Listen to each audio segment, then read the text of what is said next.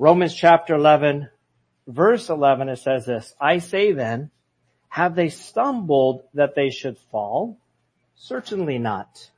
But through their fall, to provoke them to jealousy, salvation has come to the Gentiles. Please pray with me. So Father in heaven, as we part the pages of scripture, we ask for you to please open up our understanding, Lord.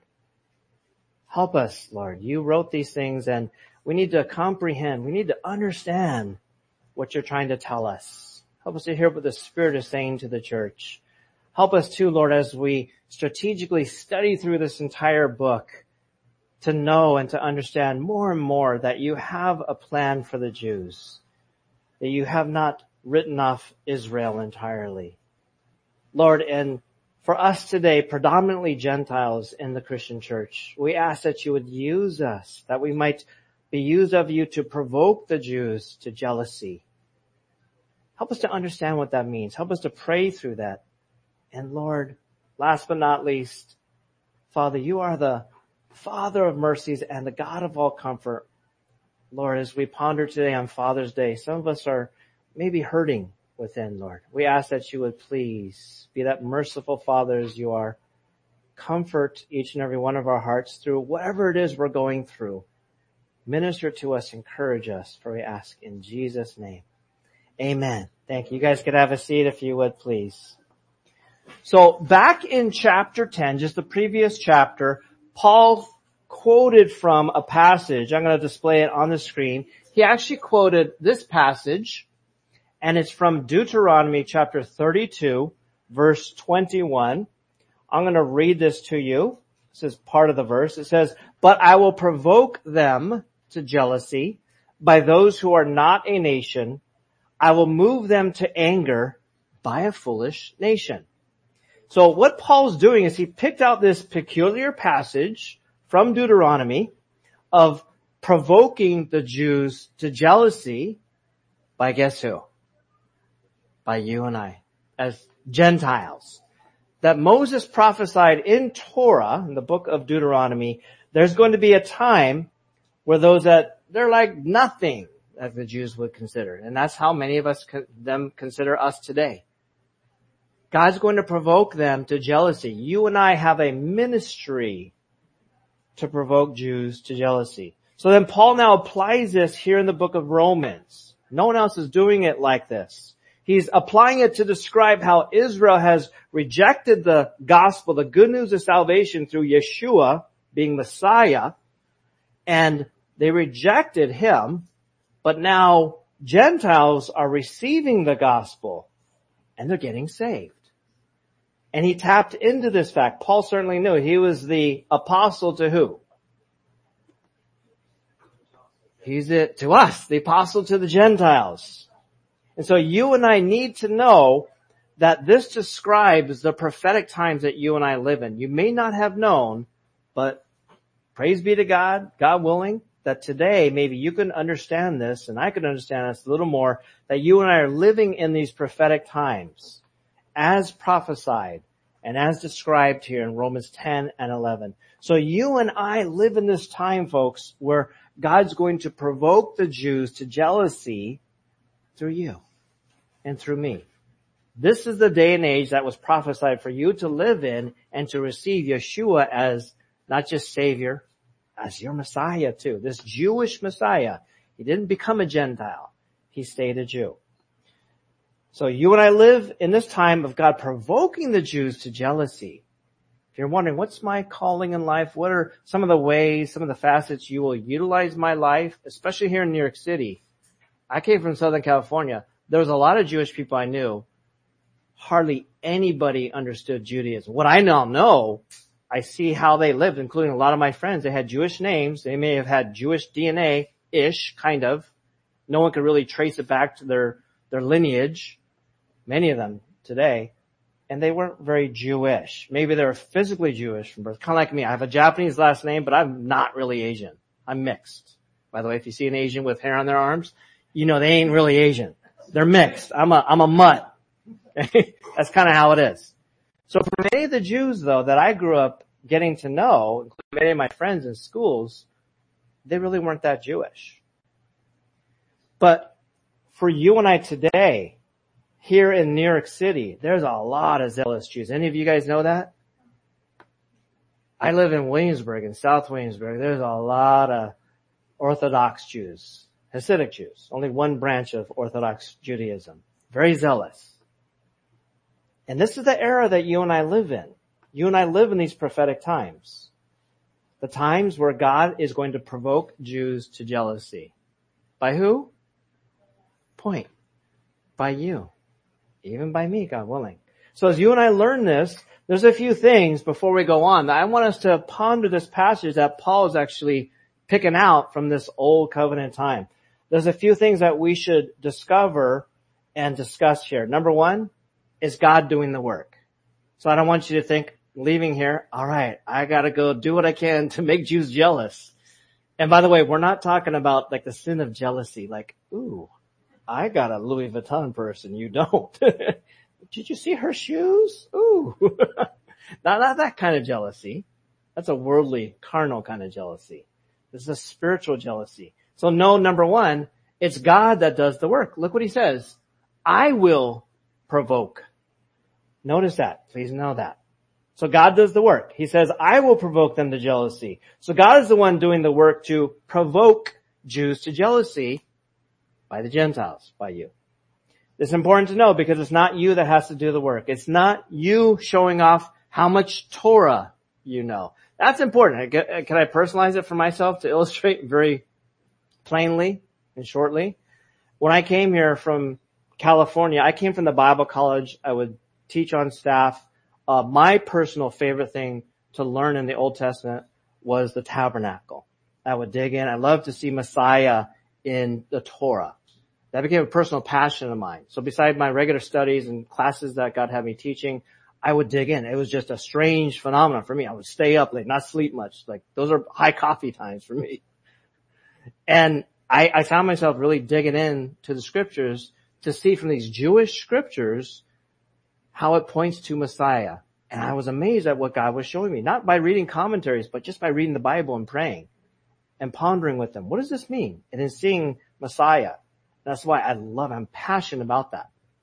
And when I moved here, I started thinking, all right, God, rock on, let's get it on. Come on, there's all these Jews that are here. I, you could visually see who's Jewish here. California, they would blend right in. Why? They're not very Jewish. I'd be sitting there, I could maybe eat shrimp next to them. Any of you guys know they won't eat shrimp? Anybody know they're not going to eat cheeseburgers? Right? They don't mix the milk with the meat, so to speak. But it's God that's doing the work. I came here thinking like, alright, so I've been equipped. I know the scriptures. I know specific things within Torah to be, I could refute these things. It's, it's not hard to do. It's a wrong attitude though. The wrong attitude. So I came here thinking it was me that's going to provoke the Jews to jealousy. They're going to be so jealous, like I know Torah better than them. It points to Messiah. Oh, I can refute any of them. I don't care if it's a rabbi or a scholar. It's, it's not hard to do. But the problem was I had the, I had the wrong attitude. Okay. so that's you. Just be like I did. Pray and repent. I'm sorry, Lord. You're the one doing the work. He says, I will do this, right? I will provoke them to jealousy. He wants to use you. It's not how much Torah you know. And it's not by you keeping Torah. It's also not how you dress. There's some Christians, some Gentile Christians that think, I gotta Jew out, man. I gotta totally dress. You guys ever see them, sometimes they go crazy. They like totally Jew out, dressing like a Jew, thinking, man, that's to draw attention. They can do that if that's your personal want or desire, but don't think that's going to make Jews jealous. This is not what God is saying, that you gotta be more Jewish than them. That's not what this is saying. So God is the one doing the work. You don't have to dress like a Jew with your clothing.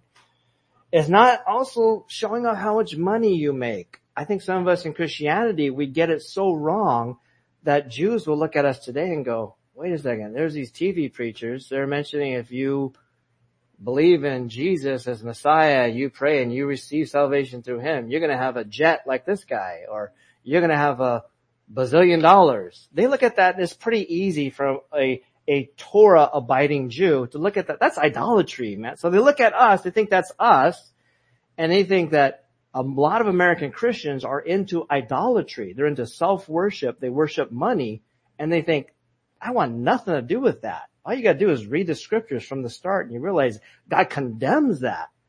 And so that's a bad picture of Christianity. So don't think it's by you showing off how much money you can have. I could be more successful. I'm not saying that's any of you. I'm saying that some of us, I think, in Christianity, in the body of Messiah, we might think that that's how we're going to stir Jews to jealousy. And that's not what God is saying. So no, God does the work. Also, what God uses to save Gentiles or to save the Jews is Gentiles. Okay. God uses saved Gentiles. God does the work, but also God uses saved Gentiles. Notice he says, I will provoke them to jealousy by those who are not a nation. God wants to use us Gentile Christians to provoke Jews to jealousy. Can I just say at this juncture, will you allow God to use you? That your life, through their Messiah, who's Jesus from the tribe of what? Judah. That this Jewish Messiah that you've received, their Messiah from their scriptures, their God. Can you allow God to use you? That he might put your life on display wherever you are, wherever you live, wherever you work, your neighbors, your friends. Chances are, just living out here, you probably have dozens of Jewish people all around you. The vast majority of which have not received Yeshua or Jesus as Messiah. Any of you know that? That. Not very common. But God uses saved Gentiles. Why? It's so that Jews could be saved as well. It's His Messiah. Also, number three, Jews may get angry. Have you ever encountered that? You're sharing, you share the love of Jesus. It's like, well, I don't think I should do that again. I just got a big verbal slap. What does he say here? We forget this. So it's great to look at scripture. This is what Paul quotes. But I will provoke them to jealousy by those who are not a nation. I will move them to anger. Do we forget to read that part? Jews may get angry. Hey, Paul, the apostle certainly knew this. If you're tracking along, remember when we went through and you read in the book of Acts? He's talking to some Jews. I'm paraphrasing the story. Hey, we're going to turn to the Gentiles. As soon as he says that one word Gentiles, like, ah! Like a dirty word. Ah! Rip the robe. Ah! Can't take that word. Oh! No way. This is our God. He's not for the Gentiles. So he says, I will move them to anger. You and I need to know Jews might get angry. Don't let that stop you. We're going to talk about the next point, which helps with that as well. This word for anger could also mean enrage. Paul knew this as he would share about Yeshua being Messiah for not just Jews, but also for who? Gentiles. That would enrage the Jews. Wait a second. They need to keep Torah. That's not fair. I live my whole life and you're saying all you gotta do is pray and repent? No. so Paul knew that Jews might get angry. They may get enraged is this word.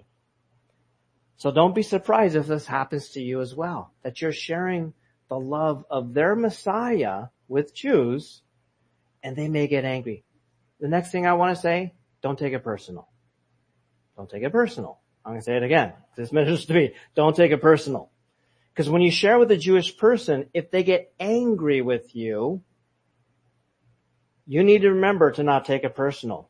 Once more, God says, what? I will move them. Wait a second, God, you might move them to anger. They get maybe angry and rage. Maybe it might stir up more dialogue.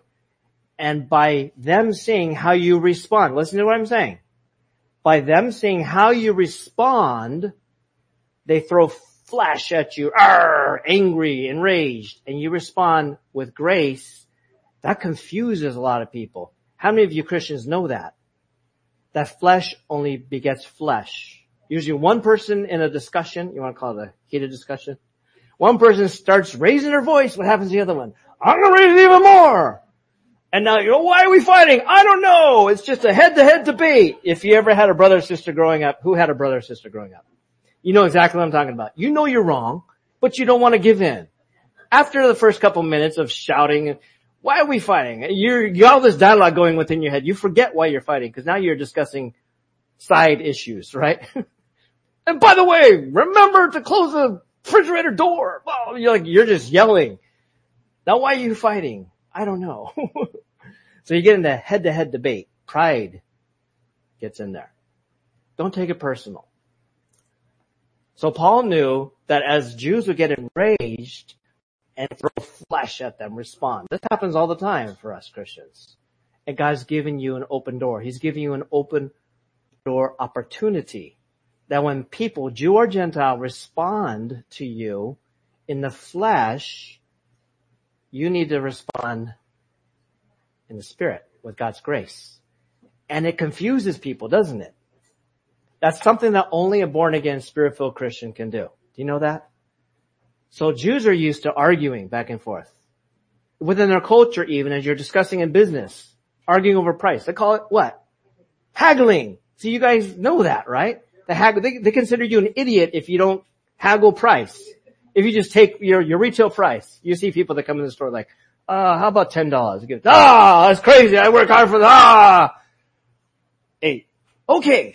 it's funny how that is. I even tried that with some of the Jewish folks and you can't. When you go in a department store, that's different. They have set prices, but that's within their culture. They'll, they'll argue about things. But when they're like that with you and you're sharing the love of Yeshua, their Jewish Messiah, and God has them respond with anger or rage. Again, don't take it personal. Just know that God's telling you beforehand, this might happen. But when, when they do respond like Paul the Apostle did with grace, Oh Lord, give me power. Help me to zip the lip because I want to just chew this guy out. God loves you. and when you respond with grace, that confuses people, doesn't it? Because it comes from heaven through Yeshua to you, to them. The grace of God becomes tangible, becomes apparent, palpable. God uses you to show people that he exists. But people need to hear that and see that and know that, don't they? They need to know that. So don't take it personal. Know that God told you ahead of time.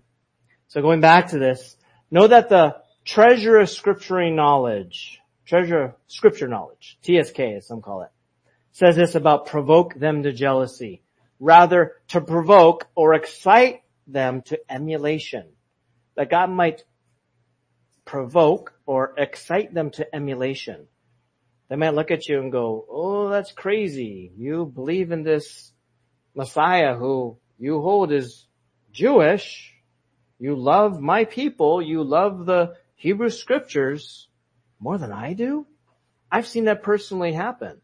I, I go to a dentist in Williamsburg, an Orthodox Jewish dentist. He'll look at me and like Mr. Segawa. He he'll sometimes he'll call me like the temple guy or red heifer guy because I talked to him about in Torah. Some of you guys know this. I love this. Going, I love prepare. I'll like look up because he'll ask me, "So anything new with the red heifer?" Because he tells me that I grew up learning these things. I, I share with them. I have a love for your people. I didn't start off like that. I would just open up conversation as the weeks and months went on. I, I love studying the scriptures and I'll, I'll share with them through Jewish words, Jewish sentiments. So instead of Christ, I'll use the term what? Messiah. Okay. That's because Christ is a dirty, word. any of you guys know? For a lot of Orthodox Jews, Christ is a dirty word. Christian is a dirty word. We went over some of the reasons why in the previous Sundays. You can go back and listen to some of those messages. So you can help provoke them to jealousy. I would go to my Jewish doctors or those that I was close enough, God opens up a door, and share with them, respect them. And even share with some of them, you know, I wish I grew up Jewish or going to Jewish school learning Hebrew. And almost always, I work at a place where I see people come in the line and, and I'll connect with them. And I could tell some of them, they'll, maybe they'll wear a t-shirt or something that, that mentions the fact that they're Jewish. And oh, you studied, I, I studied Torah too. And they look at me, oh, they don't expect that. And if you try that and it's like it throws them off, and now you got maybe their ears. Oh yeah, I love studying your people. I'm Japanese kind of ish. There's nothing in the scriptures that mentions Japanese people, but I study you and your people. And now all of a sudden you're coming to them. Instead of being that Christian that wants to preach at the moment, oh, well, you come over here. Now build a bridge of communication. You walk over that bridge and go to them. And you'll be surprised at what God can do. Pray for those open doors. So anyhow, let's continue on. Let me give you some practical pointers though before we go on of how you could be used of God to provoke Jews to jealousy. As I said earlier, we're going to, God willing, go kind of slowly through chapter 11. Because once you get to chapter 12, here's how the Bible in many books, including Romans, is laid out. You got the doctrinal part. That's pretty much Romans chapters 1 through 8. Great doctrine. How you're saved, how you're justified, etc. And then once you get to chapters 9, 10, and 11, now the focus is on what country, what nation? Israel. Okay. Israel in the past, Romans 9. Israel present, Romans 10. Israel in the future, Romans 11. This is why we not know, we want to know and need to study about end times prophecy. Anybody love end times prophecy? Also called eschatology, study biblical end time events. I love it. So God has a plan for the people, the nation of Israel. That's what chapter 11 is about. And most Christians I've discussed with, including Bible teachers, are kind of clueless when it comes to that, but it's right here in the scriptures. So we want to slowly part the pages and go through this. So today we're going to pre- predominantly look at God using you and I to provoke Jews to jealousy. So how can you do this? Number one, be a disciple of Jesus and obey him. It's, that sounds like too easy then, right? Okay. I thought I had to be studied up. Yeah but this is a Jewish Messiah. Be a follower of this Jesus Messiah. Don't be, oh, I want to have a, you know, my fire insurance. Let me just pray and confess my sins. I don't want to repent because I don't want him as Lord. I just want him as Savior. I want that fire insurance. So when I die, I get to go to heaven. That's not a disciple. Maybe that person gets in, ish. You kind of don't know. Why? Because you look for their what? Fruit. You know them by their fruit. So be a follower of Jesus, a disciple of Jesus. Obey him. If you're taking notes, here's what this Jewish Messiah named Yeshua said. John quotes him in John 13 verse 34. A new commandment I give to you that you, come on, you guys know this, love one another. Love one another. As I have loved you, that you also love one another. And verse 35. By this, by your love for one another. By this, all will know that you are my disciples if, I love how he says if, if you have love for one another. Okay, so in our servant group, our servant team, we're discussing uh, and wanting to dig in depth for Bible study and research. Contextually, when you lay this out, who was the first recipient audience for John 13? Only the disciples of Jesus. He didn't say this to the Pharisees, did he? Did he say this to the Sadducees, the Herodians, to anybody else? No. He said this to his Jewish followers, these disciples. If you want to lay it out, pretty much the 12 disciples. So by those crazy 12 guys that were there first, for some of them, you got Simon the Zealot and you've got Matthew Levi. Who was he before following Jesus? What did he do? He was a tax collector. Simon the Zealot, if not for Jesus, would have wanted to kill someone like Matthew Levi, a tax collector. But under the umbrella of Yeshua, Messiah, they're now one. They, they're to focus on unity by your love for one another, no longer wanting to kill each other, no longer squabbling with one another like Peter and all those guys. I'm going to be the best in the kingdom. but by your love for one another. And what kind of love?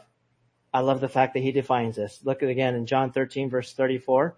As I have loved you. Oh, you're killing me, Jesus. Just like you love me and he loved them to the end is what the scriptures show. As I have loved you, that you also love one another. Contextualize the text. Don't just strip it out of its context. By disciples of Jesus who had already left house and home, even businesses. I went over this in like Mark 1 with my family, how uh, Peter and Andrew, James and John, they used to partner together in family fishing businesses. They would have left like dad and their boats and everything to follow Jesus. Now I'm not saying to go quit your job, sell your house.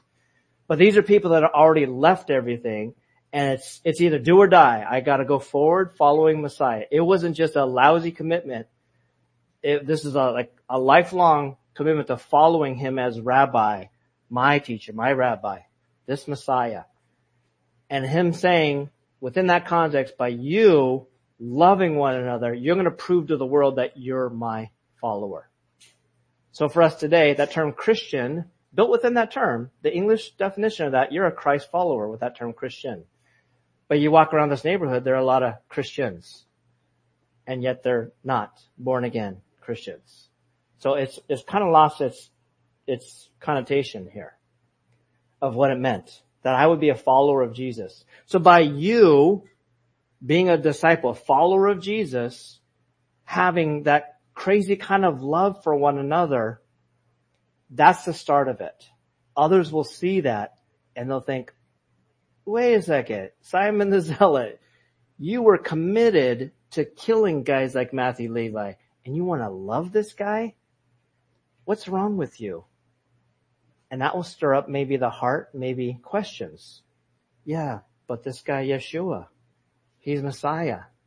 He gave me a new life, a new heart, a new hope, a new outlook. Everything's new. I want to love him.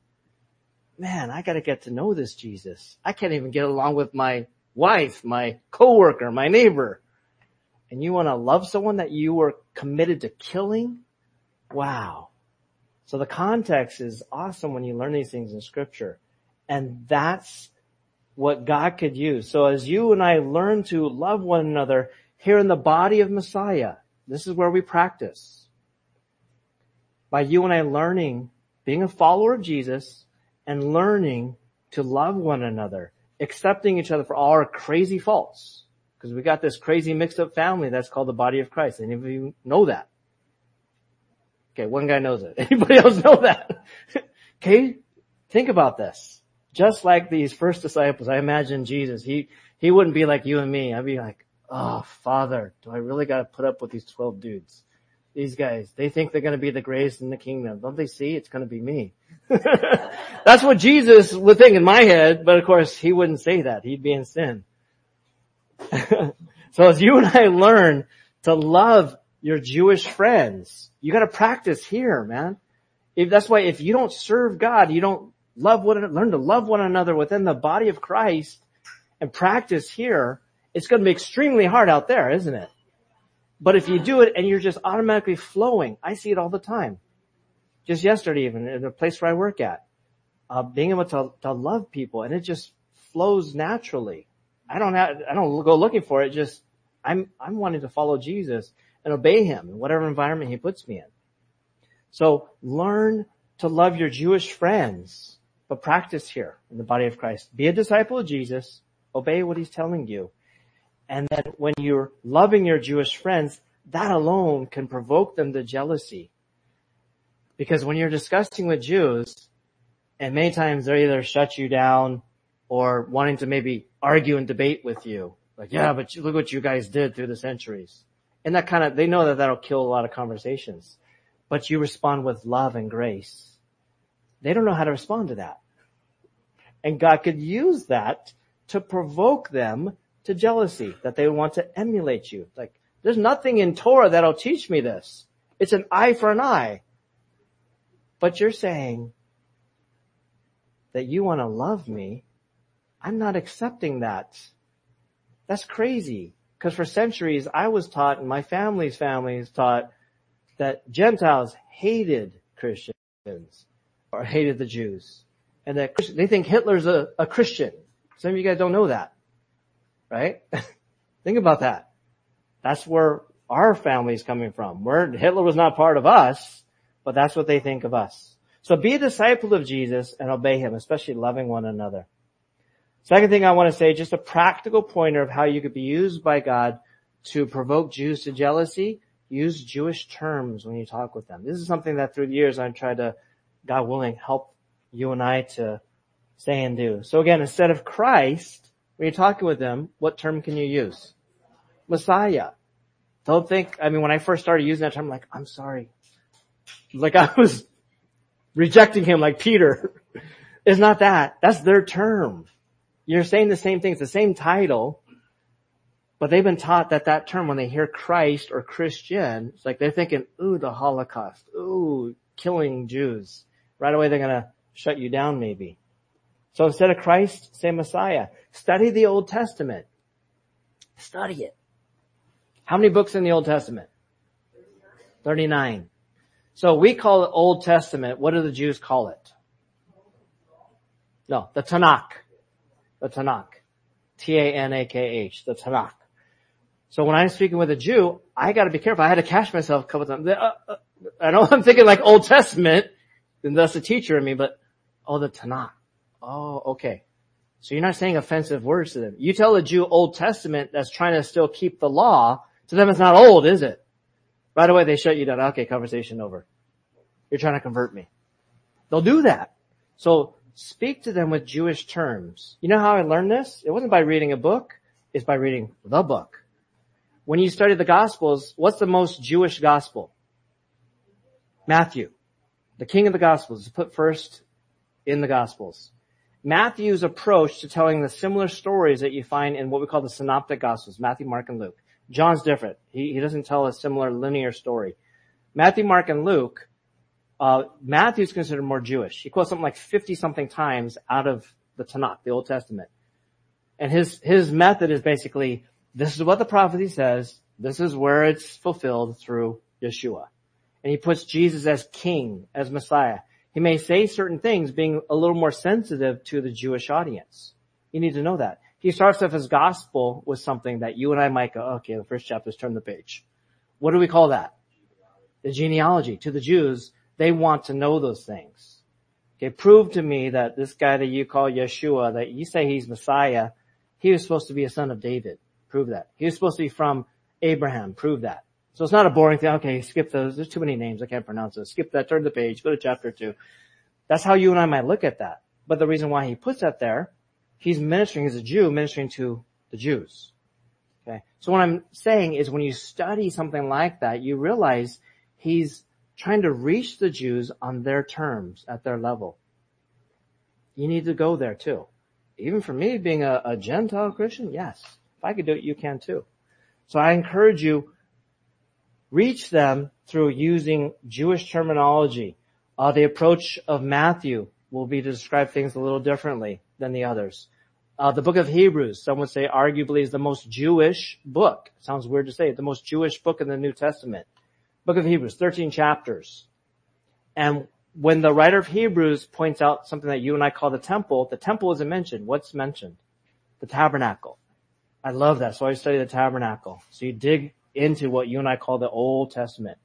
And it's, the book of Hebrews is rich. When you mine it, you see there's a lot of Jewishness there, a lot of Judaism. And it'll help you, by the way, if you're studying the book of Hebrews, to study also Torah, okay, the first five books of the Bible, also called the Pentateuch, because you'll understand the book of Hebrews more. And by the way, when you're studying the book of Hebrews, you get to study one main chapter of many, but one main chapter in the Old Testament. Leviticus chapter 16. What's that chapter about? In this church, you're going to hear this over and over.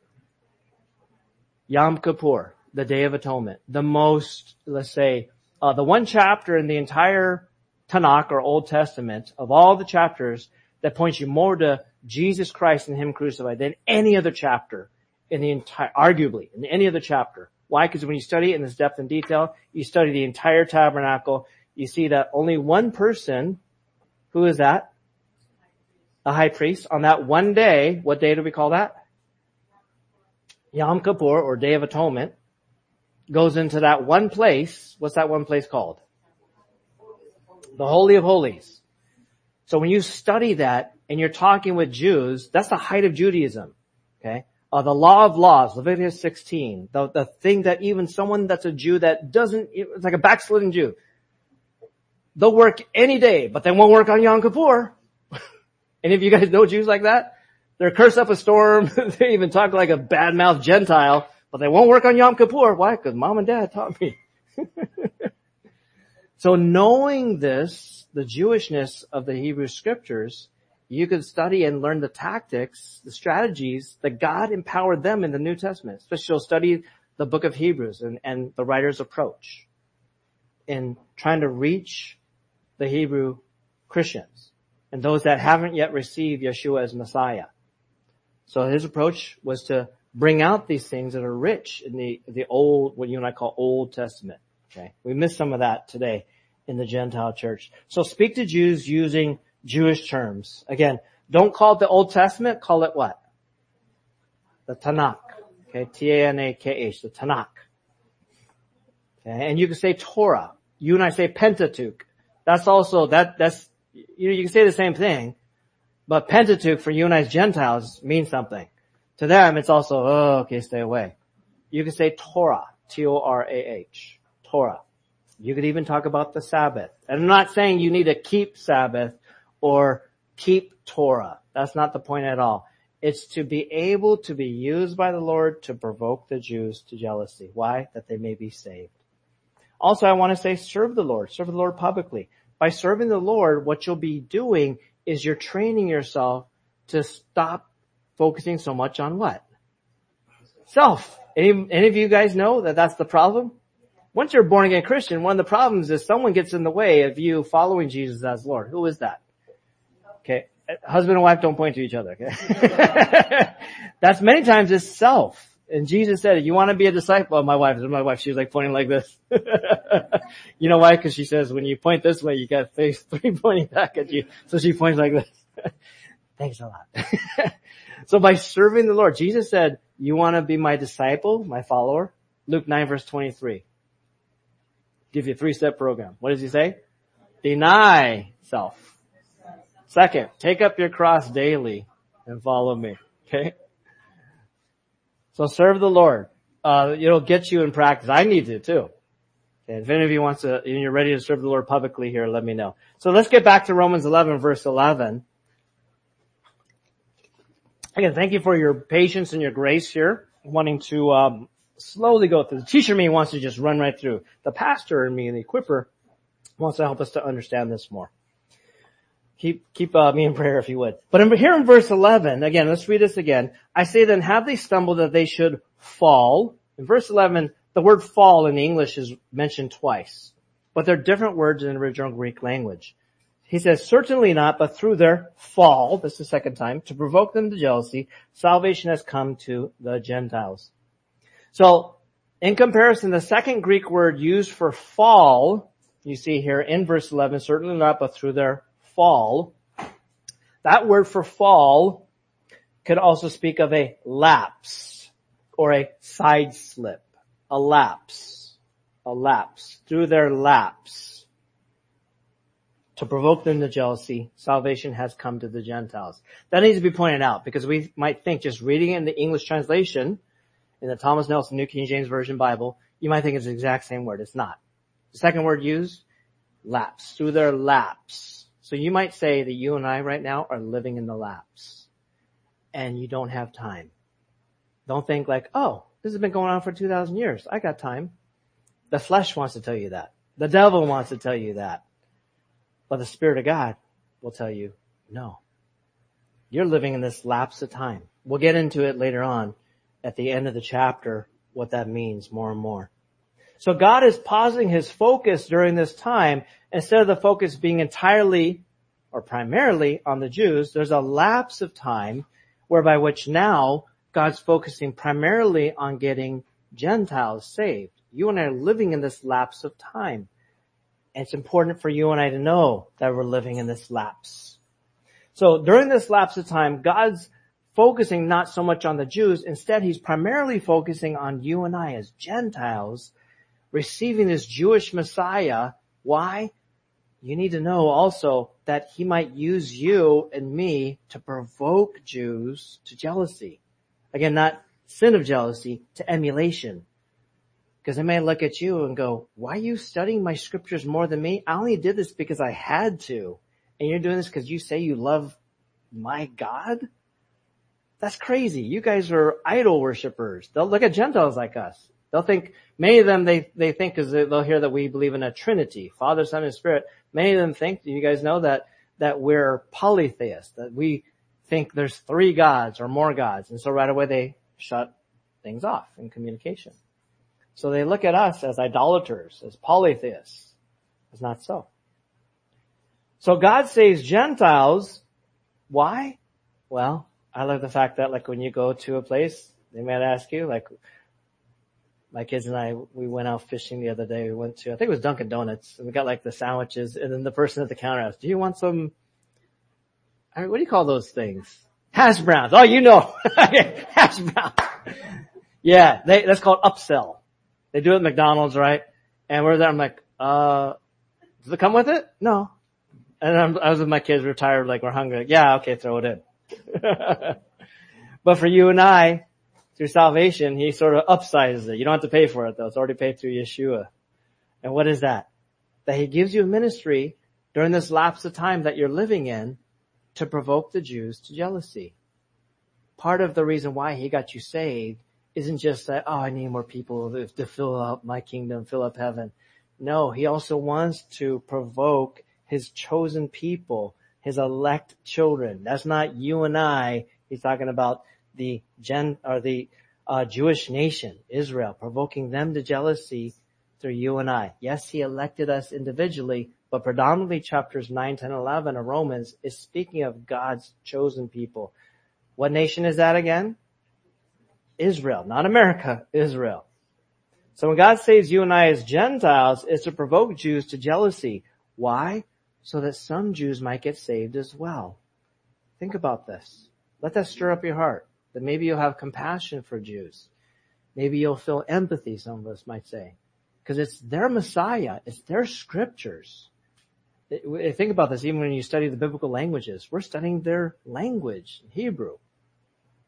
That's awesome to think. So during this time, this lapse of time, salvation has come to the Gentiles. Gentiles are being saved through this Jewish Messiah. Jesus is his name. If you want to use his name, you could even say, what? To Jews, Yeshua or Yehoshua. Joshua is the name, like my son's name. This lapse of time that you and I currently enjoy is called the fullness of the Gentiles. Now we're going to get into that later on. You could read ahead. That's verse 25. That's huge to know. We'll cover that later on. It's called the fullness of the Gentiles. Basically it's this. God has a certain number of Gentiles that are going to be saved. If that's someone here, please pray, repent from your sins. I don't know who that might be. Most of you guys I know and you're saved. But if that's someone here or someone you know, help them to pray and repent from their sins that the time of this fullness of Gentiles comes in this set number that God has, then it's done. You and I are living in this lapse of time where God's no longer focusing primarily on the Jews, but on Gentiles getting saved and Gentiles getting saved that he might provoke some of the Jews to jealousy that they can get saved as well. And then when the set number that only God knows of us Gentiles getting saved, when that number gets full, the fullness of the Gentiles is found in verse 25, then we believe what will happen is what's called the rapture of the church. Jesus is going to come for his bride. That's what the Bible teaches. The fullness of the Gentiles. So God has an exact number of Gentiles he wants to get saved. Let's, let's continue reading. We're going to have to close here. Verse 12. Now if their fall is riches for the world and their failure riches for the Gentiles, how much more their fullness? So if this fall or this lapse of the Jews is a blessing for the world, then how much more of a blessing will it be to the world when the Jews are restored? Think about this. So we, we don't want to be haughty about it. Look, yes, I'm God's elect chosen children. I've talked to some people who are like that. They got that prideful, sin of pride kind of attitude. God chose me. Yes, He chose you, but realize this is a God that had His only begotten Son, Jesus, who wasn't a Gentile, He was a Jew. We'll get into that later on in the chapter. So let's remember that the Jews will be restored. They'll be restored more fully than they are now. But you and I don't have time. And so what does that mean? Well, first of all, let's, let's all stand. We gotta close. I'm gonna close with a word of prayer here. I'm gonna have to just pause at this point because of time. What this means, I want to encourage you to keep being preachers of the gospel. The good news of salvation through this Jewish Messiah named Yeshua, Jesus of Nazareth.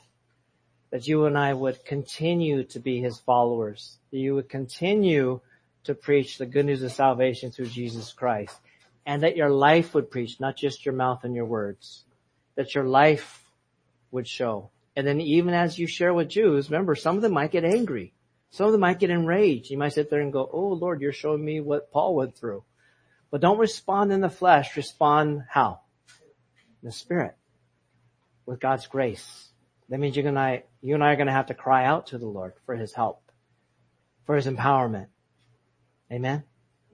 Let's just remember that. So let's close in prayer. Father in heaven, we thank you. Lord, thank you for your holy word. And we thank you, Lord, that someone like Paul was used by you to teach us, the, the apostles to the Gentiles. He's the apostle for us. Even showing us that by his words and also the example that we could be used by you, Lord, to stir up the Jews to jealousy. That this Jewish Messiah that we believe in, that we love, this Bible that contains the Hebrew scriptures that we read and love and teach and preach through its entirety. This comes from them. All these blessings that you gave to them, Lord, that we've believed and received, and you open up our understanding. We thank you and we praise you for that.